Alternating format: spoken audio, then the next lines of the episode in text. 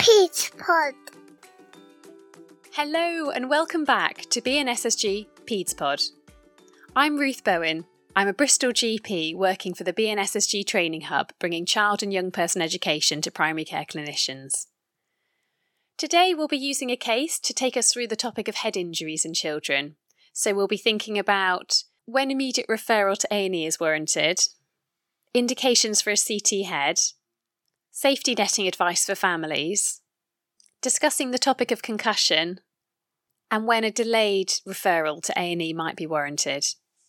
I'm delighted to have Dr. Michael Malley back on the podcast who, when he's not working on the front line of emergency medicine in the developing world with MSF, works in the A&E department at Bristol Children's Hospital. So let's take a trip. Michael, would you mind just introducing yourself for anyone who's not heard your previous episode on non-blanching rash? Sure. Hi, yeah, so my name is Michael Malley. I'm one of the consultants in paediatric emergency medicine at Bristol Children's Hospital and one of the leads of the new GP stream that we have co located in the Children's Hospital uh, emergency department. If anyone wants to have more information about that, they're very welcome to get in touch with me anytime. Fantastic. Today, Michael's here to talk to us about head injury. So, if we go through a case together today, Michael, you're working in the Peds A&E department and you receive a phone call from an ANP working in a local GP surgery with the following case. A mother brought in her 21 month old who fell out of a high chair which was 60 centimetres off the ground.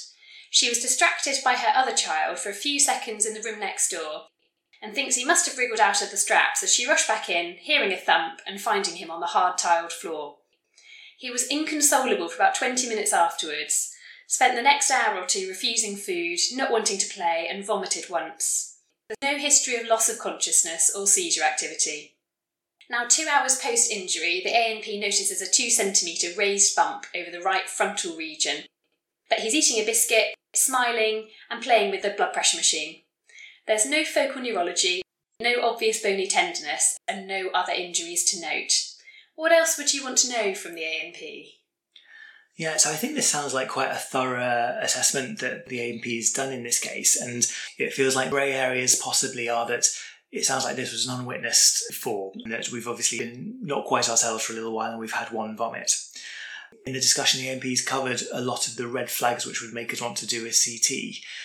I guess in the mind of someone on the other end of the phone in the A&E department, our, our big management plan, like what change in management is, do we need to do a CT here or not? Mm. And do we have any safeguarding concerns about this family? And I think that would possibly just be the other thing to touch on here. Does this sound plausible? And do we have any safeguarding concerns regarding this family? One thing I'd say on that, actually, which I say to most people in the department or any who will listen to me, is that the standard almost with these injuries that you can get to is almost that you could direct a film of what happened during the injury. And I think it actually works for medical presentations as well. But if you imagine we're sitting in this room now and you say, right, well, no, so it's a high chair, but is it one of those reclining ones or is it ones that, that sit straight up? And do, do they have fastenings to, the, to buckle in? Okay, okay, no, we need to change that high chair. Prop person, get me a new high chair that looks more like this. Yeah, yeah, um, okay. And then so you, really so clear image in your head. Really clear. And then how high is it off the floor? What is on the floor exactly as we got here with the tiled surface? How have they gone down? Have they gone down on their front? Have they gone down on their back? Where did the mum actually find them? What were they doing at that time?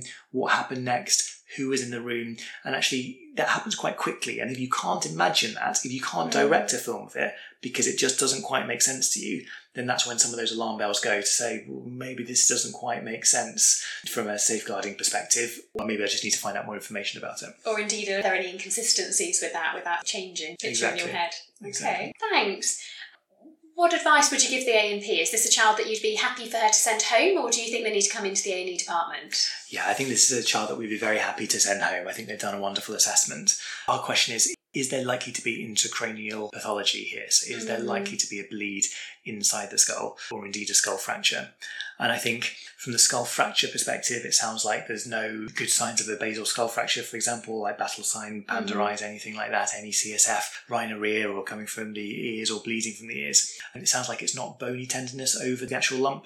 One little tip for that actually is that if you press over any bruise on anyone, it's going to be a little bit tender. Whereas actually, if you squeeze from side to side, or you press just away from it and almost like squeeze towards where the bruise is. You're compressing those bones, but you're not kind of pressing directly on the bruise. So you're kind of testing the bones, but not the actual skin where the bruise is, which we don't really care about. And maybe a bit of distraction in there as well, because I often find with children that if you go anywhere near something they know is sore, they're going to scream before you've even touched them. Definitely, yeah, Yeah. absolutely. And we know that the threshold for half a CT, as I put it, is three vomits. So this child's had one. Yes, that may be the first of three or the first of six mm. or whatever, but I don't think they need to be observed in a specific environment during that time as long as we're happy that the parents are happy to come back or to come to the emergency department with appropriate safety netting advice. So you mentioned the vomiting. Apart from that, anything else that would change your mind to make you think actually this child needs to come in either to be observed or for a CT? Yeah, I think the broad way to say that is that everyone sees lots of head injuries, right? Like it's a really, really common thing that happens to lots of children. And we know that most children have a head injury, they go on the floor, they cry almost immediately, they scream for a little while, then they come back to normal. They might be a little bit sad afterwards for a while, and then eventually, when they're distracted, they do normal things again. And if you're straying from that normality, then that's probably one that needs to come and see us. So if there's anything that sticks in your mind and says, that's just not quite right, I've seen a lot of these and this isn't like normal, that's one that should probably come in. Specific things would obviously be persistent vomiting. So more than two vomits, they should come and see us. Any focal neurology whatsoever, a loss of consciousness, I'd say at all probably needs to come to us. Actually, the NICE guidelines are for if you have a loss of consciousness for more than five minutes, that's half a CT. So you don't get a CT even if you've lost consciousness for five minutes. You're halfway there. And then if you vomit or have amnesia, then you'll get a CT. I see, okay. So it's quite a high threshold. But I think an obvious loss of consciousness should come to us. And then any large bruising or any inconsistency at all in the history, so any concern about a, a non accidental injury or an inflicted injury should definitely come our way. And that's obviously thinking about a CT. Is there anyone where you think they don't need a CT? I'm not worried about non accidental injury, but I still want them to come to us. Are there any others that would fit that criteria?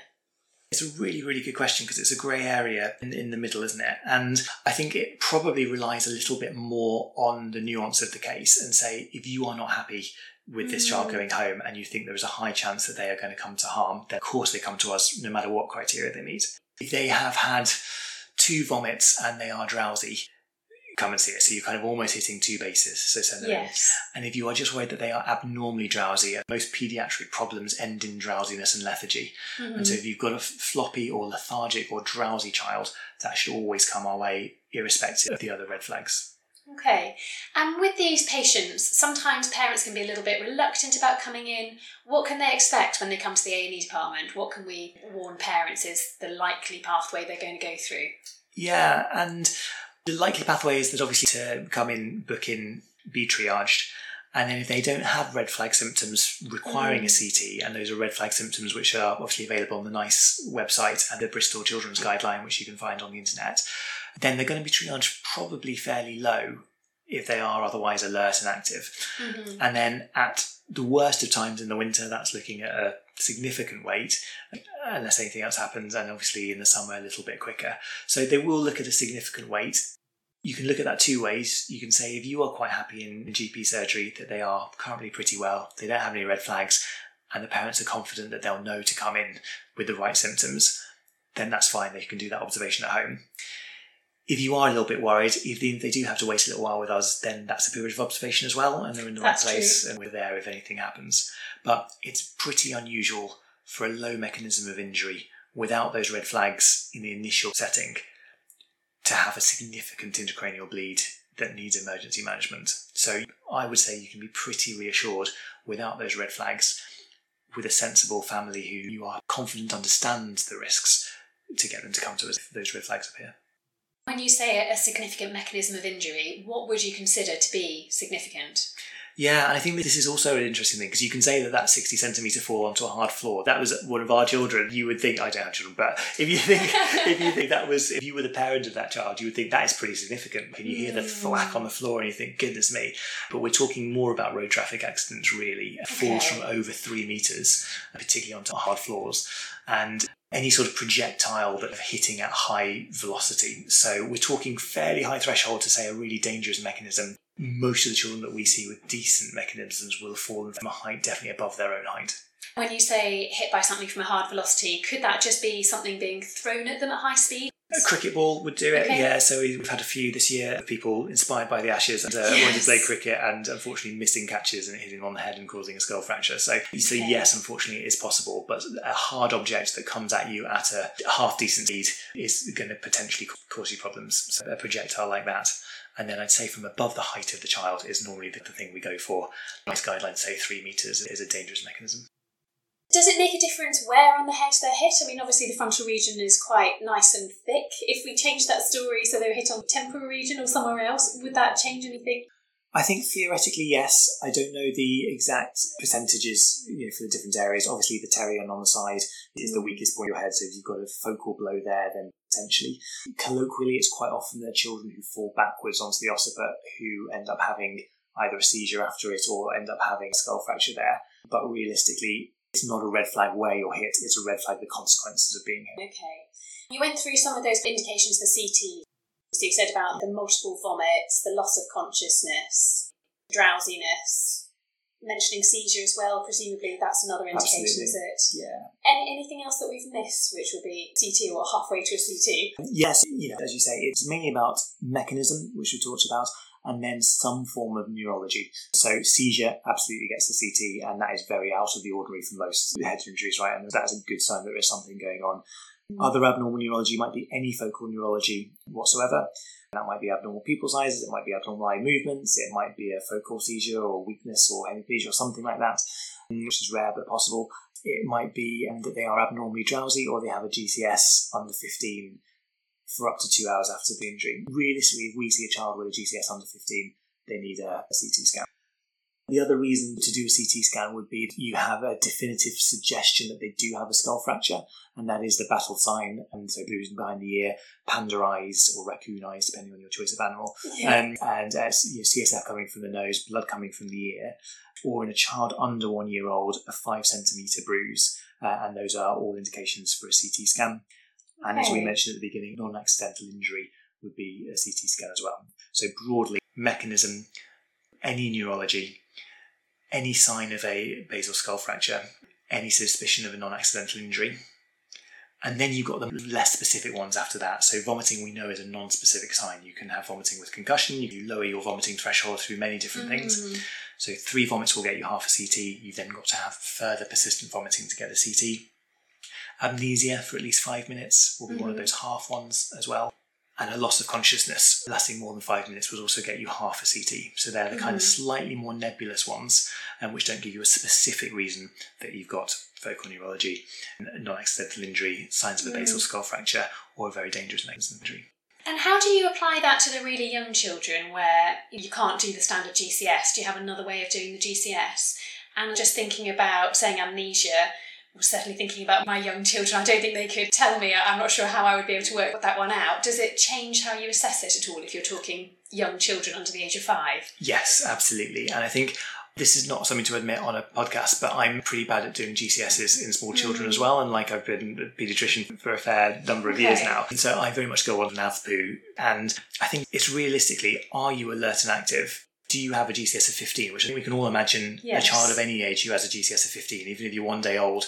You can see if they handle well, if they're alert, if they're feeding, that kind of thing. They've got a GCS of 15 normally, absolutely. and then it's more the absence of that. So it's not like, oh god, they've got a GCS of 12.5. It's like, are they perfectly normal in a GCS of 15? Yes, okay, that's reassuring. Anything below that is either normal or it's abnormal. Put it there for most small children. And the amnesia question is a really good one. Yeah, no, very difficult to, to do in under five, certainly. So under school age, not going to get anywhere with the amnesia, I don't think. As they get a little bit more older and a, bit, a little bit more cogent in what they're saying, then obviously with the parents' help, we might be able to tease that out a little bit more.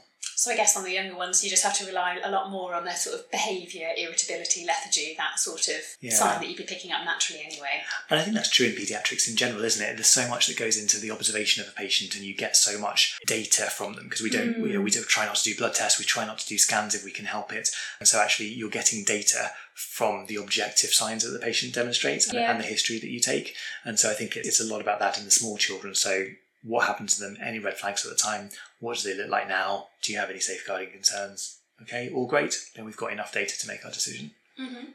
Okay. With these children, if we think about the slightly more worrying ones, are there ever times where we shouldn't be sending them directly to you and we should either be referring directly to neurosurgery or if they're under haematology anyway for bleeding disorders where we should be informing them or going via them? Or actually, do we treat this as this is an accident or emergency, go via you guys and then let you sort out the rest? Yes, latter. So so we're a major trauma centre in Bristol Children. So anything that is a trauma which you suspect may need neurosurgery comes to us first and foremost. There is a trauma team leader line which can be accessed by healthcare professionals, but realistically, the management is they need to come to us and then we need to do a, proper trauma assessment, and then obviously neurosurgery will be part of that. Mm. The only one that I'd say beyond that is if you're known to have something like haemophilia or chondrolitis or something like that, and you've had a very minor head injury that just won't stop bleeding, discussing with haematology in advance, mm. that's a possibility if it's not massive bleeding, it's just persistent. But really, see, that's probably still going to need some TXA plus or minus some factor, so it's probably still going to come to us. But if you've got time and you're very happy with it, then obviously discuss with them. Most of these will be time critical heads if they're really bad. It's like if you're seeing someone and you are really worried about them, it won't yeah. even be a WATCh coming out to them or your acute transport service. It will be get them here as soon as we possibly can, ideally with an ambulance, a 999 mm-hmm. ambulance, and get them here time critical, and then we'll take it from there. Okay. And then with those patients where we're going to be reassuring them and sending them home, is there any particular red flag advice that you say we should always say to them, or are there any particular leaflets that you use, any resources that would be useful for primary care clinicians? Yeah, so a couple of really good resources actually. So the HANDi app, which has a number of conditions, including respiratory and stress, diarrhea and vomiting, fever, and that kind of stuff. It basically gives you almost a one-on-one algorithm in your hand, and it says, "Do you have any of these red flag symptoms? Yes or no?" And then you you know you go through to the next one. Right? Do you have any of these amber ones? Yes or no? And it tells you what to do at each time. So that's quite a practical based one for parents who are not quite sure what to do. It doesn't give a lot of information necessarily. It doesn't bombard you with actual words. It mm. just says this is a practical pathway in some yes. ways. That's quite helpful to get people to download for multiple reasons. I think that's something we can do, and it's it's done in the southwest, so it's made out of Taunton, so it's southwest useful as well. I'm sure people already know the Healthier Together website. Mm-hmm. Uh, it comes up as 0 to 18 when you type it in, but it's Healthier Together Wessex. Just say yes when the first screen comes up. But they've got amazing resources on lots of different things, uh, including head injury. I think it translates it into something like 30 different languages. And there's also Fantastic. a button that you can press at the top. There's like a little symbol where you can actually text advice to the parents if you put their number in for free. Mm-hmm. So that, that's an incredible resource. There's lots of videos on there that are also translated into different languages. We recommend that a lot. Mm-hmm. And then just to say to the parents, I mean, I would get them to do one of those resources because that's helpful. But clearly, if they have persistent vomiting over the next 24 hours, so more than three vomits, they need to come to us. I quite often think that vomiting is like a tennis ball, and stick with me, um, in, in, um, in raising intracranial pressure, that you vomit, and then you vomit, and you vomit, and you vomit, and vomit, vomit, vomit you know, and it's like a tennis okay. ball dropping and getting sequentially closer together always. Mm. But uh, persistent vomiting, they should come. Abnormal drowsiness, they should come. Any focal neurology at all, they should come. A boggy swelling on the head, they should come and bruise over five centimeters in, in a child under one, which may take some time to come out, right? Like as in this one's two True. two centimeters at the time. Obviously, this is over one, mm. but that five centimeters one might come out six hours later, twelve hours later, twenty four hours later, and they need to come if that happens. What about those cases then where they go away and you reassure them, you give the parents their safety netting advice, and actually then they come back a couple of days down the line and they're worried because you've got an ongoing headache, they're a bit confused. What do you talk to them about then? What yes. through your mind? Yeah, so this is a relatively common scenario, and I mean, it sounds like a child who comes in with that sort of presentation has probably got symptoms of concussion mm. rather than more worrying red flag symptoms of the head injury itself. And it's an increasingly recognised phenomenon, particularly in the sports world, that concussion is a something which has significant morbidity in some ways, and you know, can mm. really affect people adversely in the days after and sometimes weeks after a head injury. Some of the symptoms that are very, very common to see are headaches our children being a bit more irritable, not being able to concentrate as well as they would normally, sometimes being just a bit slower or a little bit more confused and just not quite their sort of normal bouncy selves. And again, it's referring back to the red flags, taking a good history of what happened in the first place. Mm. Any red flags for intracranial injury, bleed, or skull fracture absolutely need to come to us. But there's increasing numbers of resources out there for concussion advice to give to people.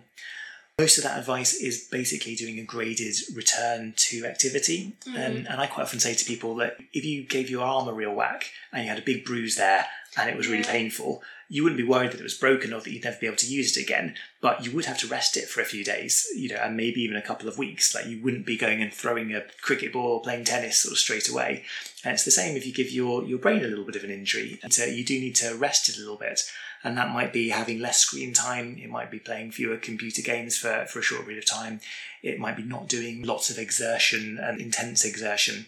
And it might just be taking it very, very easy for a minimum of 48 to 72 hours. The symptoms of concussion can actually last for quite a while, and so guidance from NICEST is to go to your GP if it's not resolved after two weeks for an assessment to see if any further action is required. But anytime within that, if they're fulfilling that, that kind of history, I think we can reassure them and give them that advice. We can also push them towards certain resources. There's a really good website from the England Rugby Union team called Headcase. Hmm. So if you search Headcase concussion, it's got some great videos and some great, easy to digest resources on concussion and what to do. And that's quite helpful. If you're outside about 72 hours but they've still got ongoing symptoms, would you just tailor that graded return to their normal activity as per their symptoms, or would you very much say, well, look, 72 hours are over, you can carry on as you were before? No, so definitely base it on symptoms. That's a really good point. So they should do what they are capable of doing and they should just step it up gently. And I always say to, I quite often say to people, particularly with any injuries, you're going to think that you can do this at some stage and that's Yeah. the time to leave it a little bit longer and Okay. then and, and then and then start doing that step and then take the next step. So it's just being gentle. If they are then completely asymptomatic and they feel absolutely great then of mm. course just you can move those steps a bit quicker. But taking it easy being quite disciplined with that at any stage and being guided by what they're feeling what they're experiencing is really important. And then if we get to that two week mark and symptoms are going in the right direction, but they're not back to normal yet, can we safely carry on watching and waiting, or would that be the time to be having a discussion with one of you? if it's at the two weeks and you're seeing a good trajectory of improvement, um, then I would probably reassure, tell them they're doing a great job uh, and to continue. This is obviously in the absence of any focal neurology or other red flag symptoms symptoms, caveat, trade descriptions, whatever. but yeah, if the trajectory is good and you've got a relatively well child in front of you who's just having a few extra headaches but has no other red flag symptoms, yes, I would reassure and, and continue. Brilliant. Do you have any key take home messages for primary care clinicians? I think the big thing is that, that head injury is really common, that you'll see lots of it, that the vast majority won't need a CT scan. And there's just really, really good, well defined red flags for when they'll need it. And that is the key management decision for us as healthcare professionals, wherever we are. And so looking at those NICE guidelines and basing your decisions on that is really, really helpful. Talking to us if you are concerned on the advice line is always a good idea. And if you are worried that this doesn't make sense and that there is any safeguarding concern where you think this could be inflicted or you're not sure, then that's mm. always one to talk to someone about. And, and we're always happy to, to take that call. Fantastic, thank you. I think for me, the main take homes are firstly that comment about the vomiting, where it's like a bouncing ball that gets more and more sequentially frequent, is really helpful because actually, if I think vomited once or twice, then my ears are starting to prick up and I'm thinking, oh, is it normal? Is it not? Also, with that pattern that you were looking at over time of how does a child act after they've had that head injury? Well, actually, it's okay if they're unsettled and they're not happy for a little while, as long as it's then trending in the right direction. And the fact that that, that is actually really important. And any deviation away from that, and we need to be concerned, we need to be talking to you or sending them in. Yeah. And then I think the other big one for me is the, the HANDi app. So that's not something I was aware of. So I think any GP practices that haven't got a text message automatically set up for head injury that includes the HANDi app, the Healthier Together, and possibly the head injury leaflet that's on the Bristol Children's Hospital website as well. Um, should probably set one of those up because that sounds really useful. Sounds like a really good idea. Thanks so much, Michael. Thank you so much. And I will add at the end of this podcast all the resources that we've discussed today. The contents of these podcasts are for educational purposes, aimed at primary care healthcare professionals only. They do not substitute professional medical advice or consultations with healthcare professionals.